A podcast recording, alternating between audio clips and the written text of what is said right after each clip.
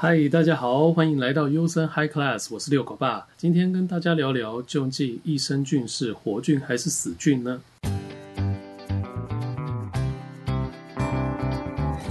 相信大家对益生菌的认知，应该都是叫做活菌才叫益生菌，对吧？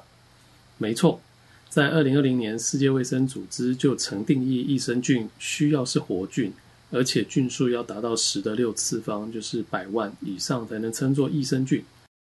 然而，这将近二十年间，已经有许多研究发现，死菌呢其实也是有功效。研究显示，菌体的代谢物，或是死菌表面的多糖成分，接触到肠道表面时，肠道的免疫细胞就会释放出白介素8 interlocking eight 进而引发免疫反应。那么，其实只要补充死菌就可以喽？这么说也不太对。其实死菌能产生功效的时间通常非常短暂，一旦身体代谢掉就会没有作用。然而活菌在肠道中靠着益生值还能继续存活一段时间，能持续作用赶走坏菌，并且透过自体的代谢物诱发较长时间也较多的免疫反应。所以我们应该怎样定义益生菌呢？第一，必须是肠道的常驻菌。也就是说，要能够适应肠道的环境定居下来。第二，本身要能够产生抗菌物质，抑制其他杂菌的生长。第三，要具有耐胃酸胆盐的能力，这样才能顺利通过胃的考验，顺利到达肠道。第四，要具有能吸附在肠道上皮的定植力。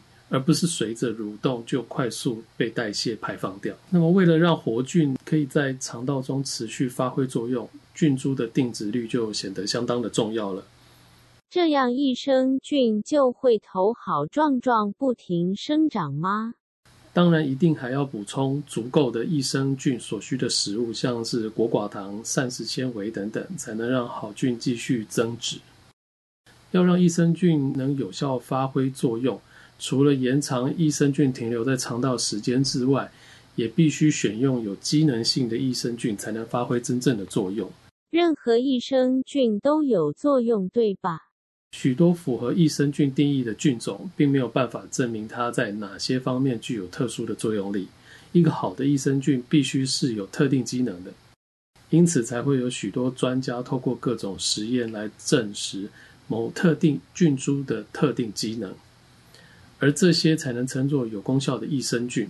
市售益生菌数千种，厂商如果有认真采用专利的功能性益生菌，将主诉功效完整且诚实提供，消费者就可以很清楚知道该挑选哪一种功效的益生菌来补充使用喽，而不是盲目的购买益生菌吃心安的。